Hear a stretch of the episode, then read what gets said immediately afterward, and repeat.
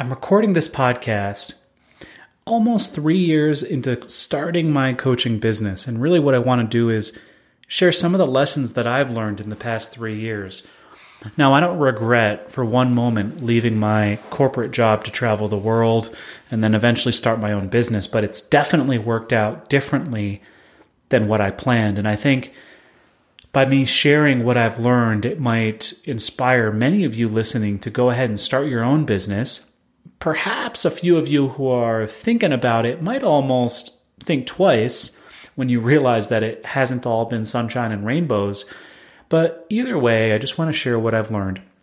And the way I'm going to do this is talk about 7 lessons I've learned in the past 3 years of wrapping up my travel and then deciding to start my own business as a coach. Now, I'm an executive and career coach. At the end of 2017, I'll have wrapped up 3 years in business. So I've learned a lot, and I don't regret making this choice for a second, but I think these lessons will be very helpful. They're helpful reminders to me just about what it's really like to start a business, and I'm pretty sure they'll be useful for you, particularly if you've thought about leaving a comfortable corporate job, maybe uncomfortable corporate job, to start your own business, and it'll have you get a sense of what it's really like to do so.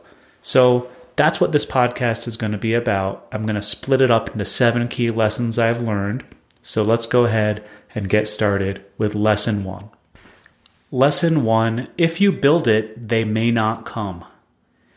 I started my journey to build a coaching business almost 3 years ago. And for whatever reason, I felt like within 6 months of me starting my business, I would have a full coaching practice. Now, mind you, I was going into this business not blind. I had worked with coaches before in my career. They made a huge impact on my life. I was convinced of the value that coaching can bring. So I knew there was something real here that could make a difference. That was the first thing. The second thing, I had spent almost 14 years working in corporate America. I worked at Microsoft in a variety of roles. I had a pretty big network there and a reasonable network in tech companies all over the country. And I really felt that because coaching was so desperately needed by so many people, that within months of me hanging up my shingle as a coach, that I'd have people beating down my door to work with me. And so naively, I felt like, wow, within 5-6 months, I'll finish my coaching training, because I did go through some executive coach training.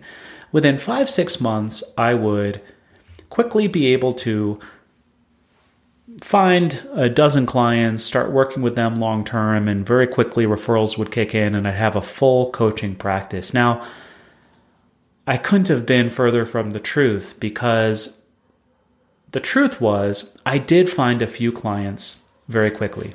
And in fact, even before finishing my coaching training, I had posted some posts on Facebook and LinkedIn saying what I was doing, that I was done traveling, ready to start my business. Instantly, I had a couple people reach out, some old colleagues, and I had a couple referrals come through my network. And very quickly, I had a handful of clients. But then something happened. And I stopped getting people reaching out and saying they're interested in coaching. It was crickets. And several months, almost 3 months went by, and I didn't have a single client. Now, I was reaching out to people on LinkedIn.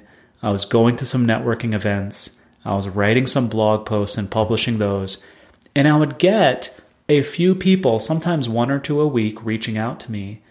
And I'd have a free conversation with them to see what their needs were. But people just weren't enrolling. They weren't signing up. They weren't paying me to coach them. And so I had this freak out moment where I was 5, 6, 7 months in and realizing, wow, this is going to take a lot longer than I thought. Now, all this is to say that if you just build something, it turns out they may not come. It may take longer than you're thinking. And for me in particular, I realized that I needed to be patient and really work on my own skills as a marketer, my own mindset, and having confidence in my coaching ability, and really expect that if I wanted to grow the business, I needed to be proactive and do some activity to actually grow the business, and not expect just because I had a certain level of success in my corporate career that that would immediately translate over to my new company. And that's a very important thing that I learned, that it doesn't matter what you did in the past, what network you had, what level or title you had in your old company. If you're starting a new company, in some ways, you're starting with a blank slate. So you really need to approach it with that beginner's mind, with a lot of humility, and think about what you need to do to actually build things up and not expect customers to just automatically beat down your door. So I definitely learned that if I built it, they may not come, and they didn't. But then I learned my second lesson, that while success for me has started to happen here in year 3, it did take 3 to 5 times as long as I thought. And that is my second lesson. If you're building a business, rule of thumb, expect it to take 3 to 5 times as long as you think. This was a mindset that my former boss, Bill Gates, well, he was my boss's boss's boss's boss, actually.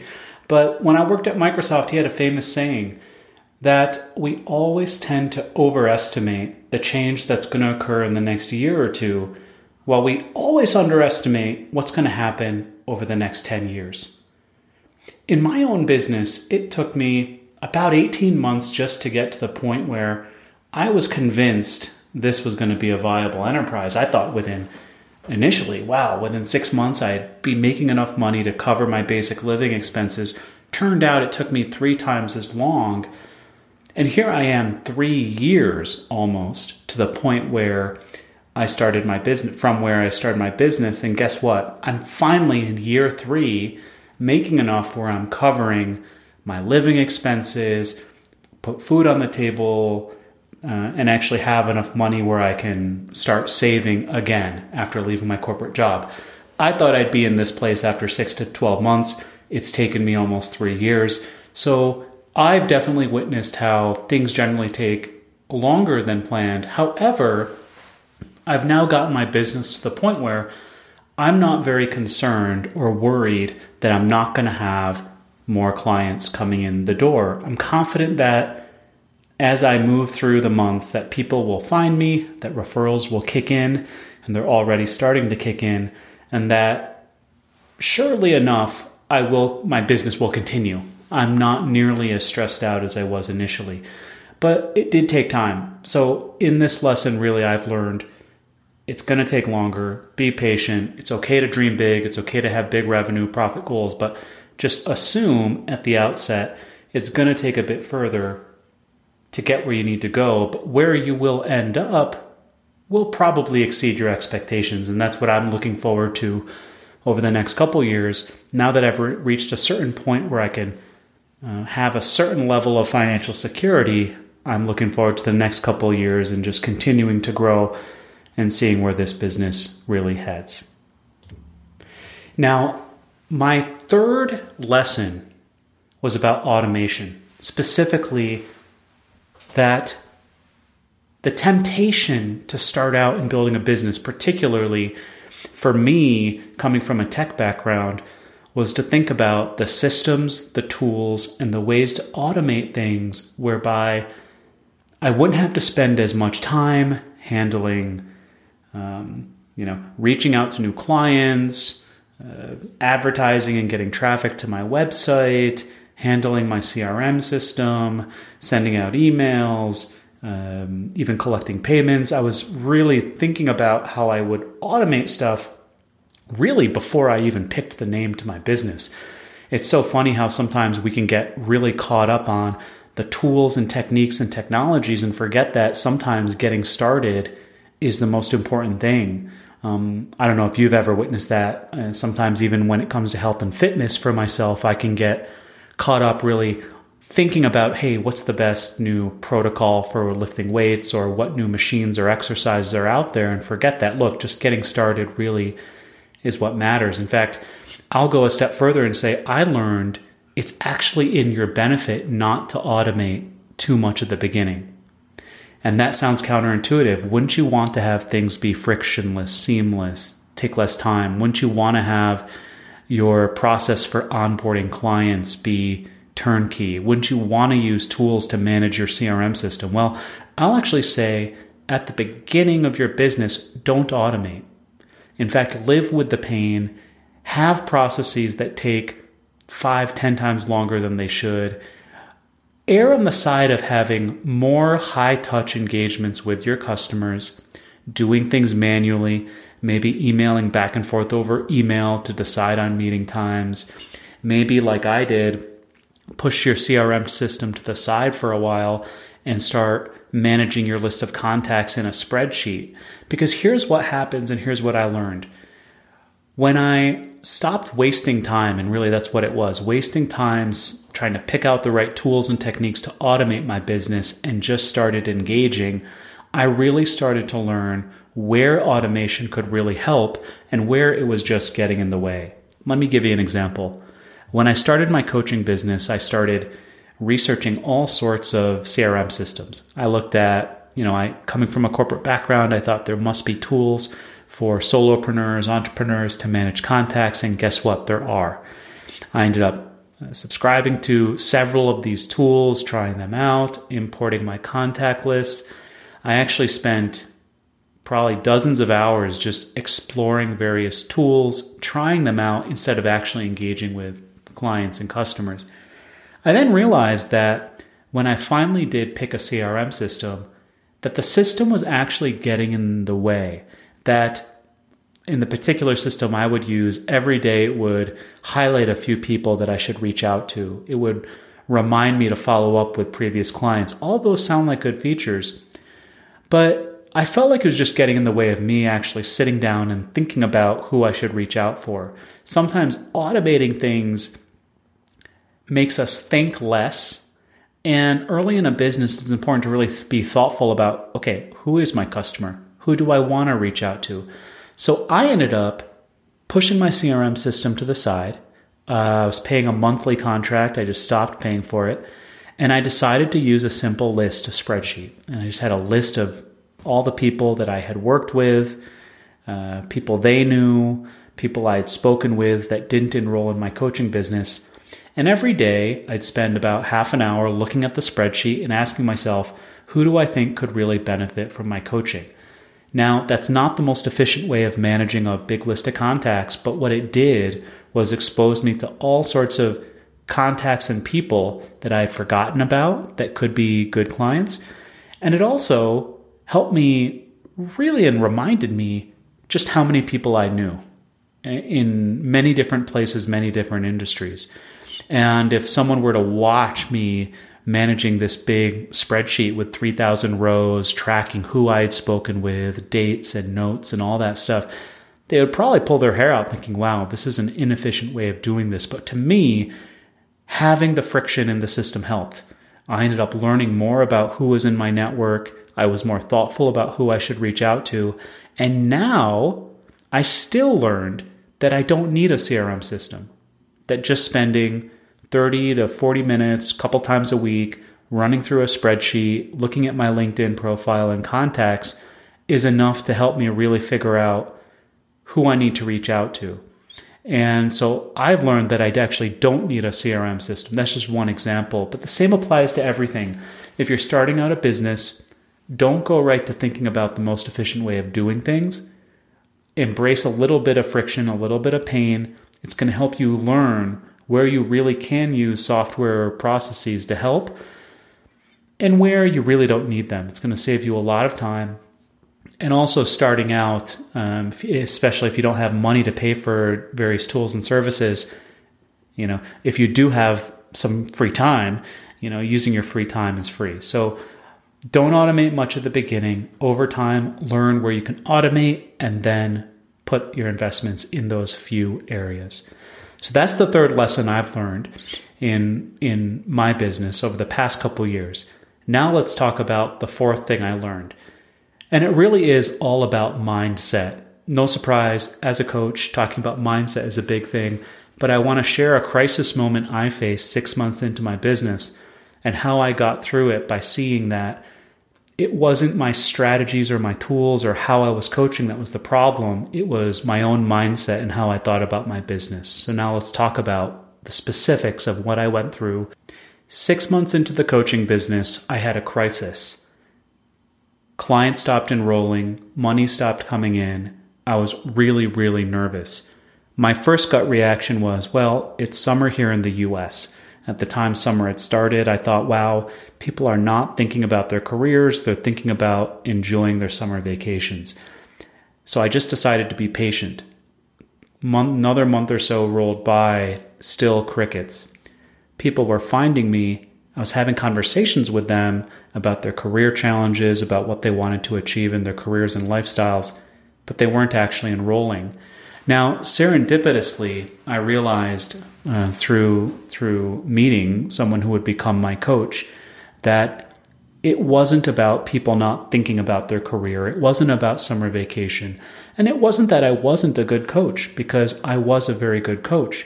It was that my mindset and my overthinking things was really, really getting in the way. So I found my coach. I ran into him in Boulder, Colorado, at an event for technology entrepreneurs, a startup event, and he was sitting on a panel. And it struck me how he was engaging with people in the audience through a series of questions and answers. He was the one coach on the panel, the rest were entrepreneurs. And I found that when people were asking him questions, he wasn't giving them answers, but he was actually spot coaching them and helping them really see things differently and realize their own answers that they had within themselves just by asking some really smart questions. So after the event, I went up to him and we had a conversation, and I ended up working with Andrew for quite a while. In fact, he still coaches me on what I've learned in working with Andrew was two primary things. The first was I might have been a great coach, but I had a lot to learn when it came to sales and marketing. Yes, I was having conversations with people, but I wasn't actually making clear offers.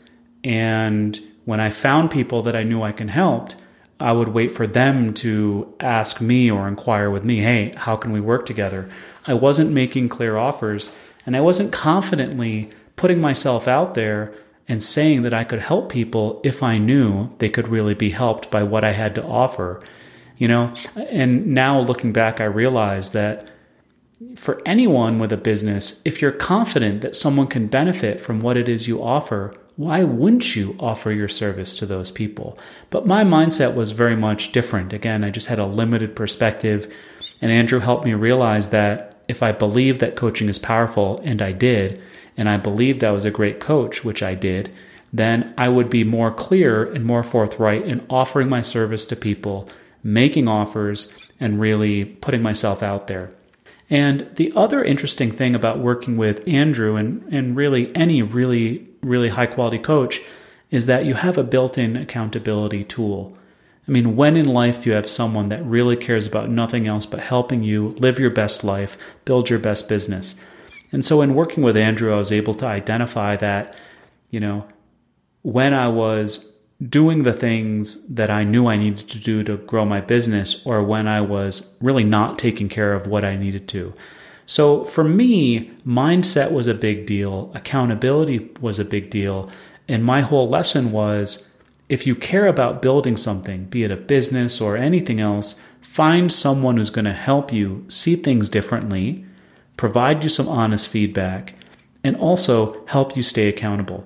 Now, I'm a coach, so I'm biased, but I believe that everyone should find someone to coach them, not all the time, but at certain key points in their life, when they're at inflection points, when they're deciding on career direction, when they're maybe thinking about growing a business or ready to take things to the next level. At those key points, find someone who you can work with to help you really be your best self. The fifth lesson I've learned in being an entrepreneur is not to let your dreams crush your goals. This is something I've written a blog post about and gone in much more depth than I will in this podcast episode. But there's a tension that we need to have in building a business, which is one is having a dream, something we really care about, a big, ambitious goal. But that tension has to be created by actually doing the work and really putting the blinders on and thinking about what needs to happen today, tomorrow, this week, this month. Now, if you were to imagine two scenarios, two people, and they both have the same capabilities and dream with building a business, but one is spending their time on the tactics, maybe finding their next customer, and the other is spending their time on, well, strategy and vision, who's going to be more successful? Well, I know the answer. It's going to be the person who's actually doing things. And the truth is, a lot of businesses die because they never get started. And particularly with my background, my entire career was built in the tech space around helping teams figure out big vision for their products. Who are we serving? What's the vision? What's the 3-year plan? What's the big goal, big dream? That was a big part of what my job was. And so when I started my own business, I quickly realized that that type of thinking was all great and I loved to do it, but it wasn't going to get me off the ground.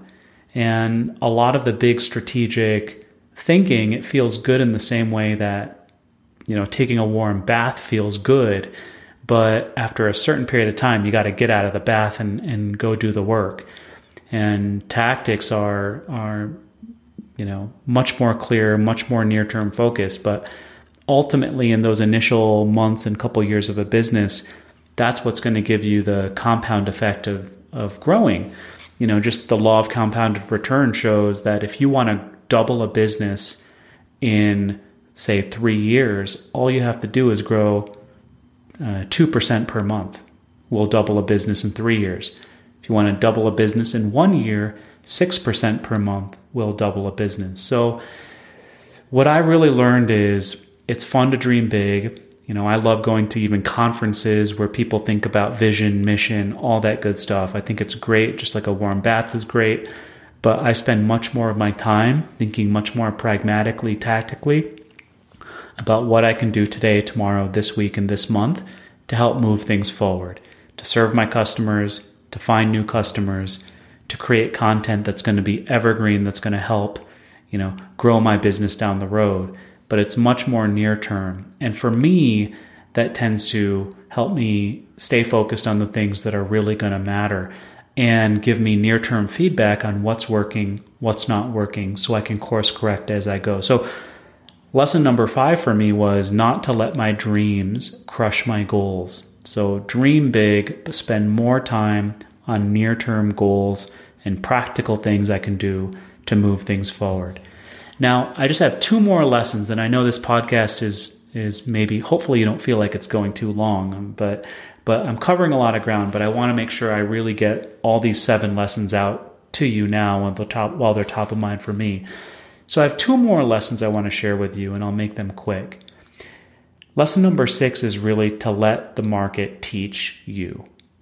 There's a saying that no business plan or no plan really survives a battle with reality. I don't know who came up with that, but it's absolutely true.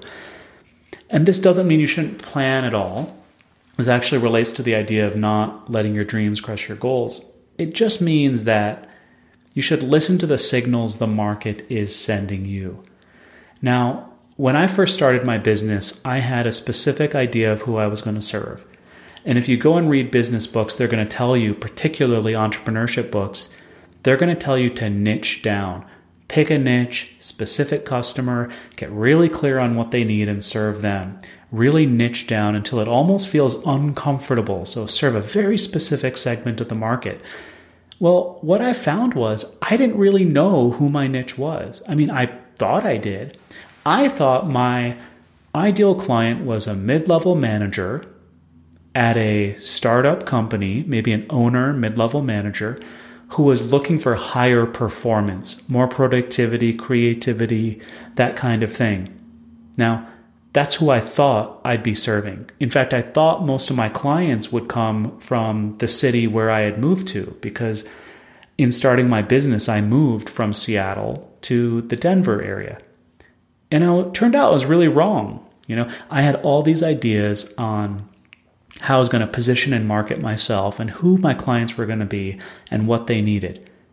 And it turned out that most of my clients, and to this day, most are not coming from startups, though increasingly recently I've been getting more and more clients from startups. But initially it grew based on people working in big companies, not small companies. People who weren't necessarily looking for higher performance in their job, they were looking to figure out career path and in some cases find their next job or leave their company. And instead of being, C-level senior executives, they were mostly middle managers. So a lot of who I thought my target market was going to be was very different. Even how I wrote things on my website, the marketing copy, my emails and such, really changed as I learned what my clients really needed. In fact, in my first year of coaching, I ended up coaching people beyond who I thought my target would be. I thought I'd coach people mostly in the tech industry. I ended up coaching a medical doctor. I ended up coaching a variety of people that were running all kinds of different businesses that were not in tech. So my lesson was, don't go into a new business thinking that you know exactly who your customer is going to be. Find customers who are going to hire you, learn along the way, and then perhaps over time, you will eventually land on the sweet spot in your market. But be open to the fact that you are probably wrong at the start with who you think your customer is going to be. Now, where I've gone in 3 years is realized that about half my clients come to me because they're actively looking for new jobs. And half are looking for higher performance. And about 80% are in a tech-oriented career, software engineering, product management, or perhaps even a sales-oriented role, but they are tech-focused. And then I have a few that are in a variety of different industries. So I'm starting now over several years to finally realize who my market is, but I was definitely not as spot on with that prediction when I first started. So be more open. If you have a certain segment you really want to serve, fine, you can go start with that, but be open to the fact that you might be wrong with who the market is. So let the market teach you. Lesson 6. And now we're going to talk about the last thing I learned, which is all about leveraging your talent stack. And I'll talk a little bit about what that actually means. Talent stack is a term that was popularized by Scott Adams. Scott Adams is the dude who created the Dilbert comic. So I'm a big fan of the comic. Turns out he actually has some interesting opinions on career success as well. And so Scott came up with this term talent stack. What does it mean? Well, what a talent stack is that if you think about what you do, it's important to be really good at what you do. In fact, you can even say be world-class. Some people like Malcolm Gladwell, Anders Ericsson say 10,000-hour rule, to being world-class in your area. But for many of us, we struggle with figuring out, okay, what are we world-class in? But what Scott Adams says is we all have a talent stack, which is if you take 2, 3, 4, 5 different things that you do, interests, capabilities, skills, and you layer them, you stack them. You may not be world-class in any one of those, but when you stack them together, you are the best at the combination. Now, let me give you an example. When I started coaching, I felt like I cared about it. I thought it was a good coach, but clearly I was new to the space, and there were many coaches that were arguably better, could get better results. I wasn't top of the world in coaching. And from where I was starting out, it felt like, well, it might be years before I become world-class as a coach. But I realized that I had some other skills. I did have a talent stack. I had background in the tech industry. Now, most coaches came from HR or even counseling backgrounds. I did not. I came from being an operator in a tech company. So that's a unique thing. When I layer the two together, I have a certain unique skill that sort of elevates what I can offer. But then I also had this other talent area, which is a big part of my life has been dedicated to the study of mindfulness, meditation, and yoga. In fact, for many years, I was a yoga teacher. So when I layer those things, experience in tech, experience in, healthy body, healthy mind through yoga, and experience as a coach, all of a sudden I have this talent stack that really does not only differentiate me, but elevate my capability in being really unique and really, best in the world, if I could say that, but really unique. And so the thing I've learned in the past couple of years as an entrepreneur is, as I coach people, I'm coaching people not just with coaching skill, but based on all the skills I have. And I realize that I can bring to bear multiple different domains where I have skill, combine them together, and really offer people something that's special, unique, and world-class. And that's what I've seen as talent stack, and something that I've been able to uncover as I coach and integrate more of my experience into my coaching. Now, for you and your business, we all have talent stacks. So part of it is just being curious about how you do what you do and where your unique talents in different areas combine to make you really best in the world, world-class at whatever it is you're offering. So that's the last thing I learned. And I learned it just through running my business and experiencing how I can draw on different parts of my history and skill set to really help people get a result. So there you have it. Those are 7 key lessons I've learned in the past year of running a business. In no way, shape, or form do I believe that I've made it, right? Running a business is a constant. It's not a struggle, but it's a thing that I need to keep putting care and attention into. I don't know where my next, clients are going to come from, but I know they will show up. I don't know what shape my business is going to take a year or two from now, but I know it's going to grow in some way. And so I hope these 7 lessons that I've learned in my past 3 years is helpful for you if you're either starting out in your business or even thinking of running a business. I do highly recommend, no matter what kind of career you have, that you experiment with starting a business, whether it becomes a side business or eventually a full-time business or just a muse that you do in your free time. I think there's a lot you can learn from figuring out where your talent stack is, where you have something to offer, and putting it out into the world and figuring out how to make all that work. So I hope this was helpful for you. If it was, please let me know, share it out on social media. And of course, if you have any feedback you'd be interested in sharing, feel free to write a review on iTunes or wherever you listen to this podcast. It would mean a lot to me, and your reviews, no matter what they are, whether they're terrible or whether they're 5-star, I hope they're 5-star, but whatever it is, your reviews actually help other people find this podcast. So have a great day, and I'll talk to you soon.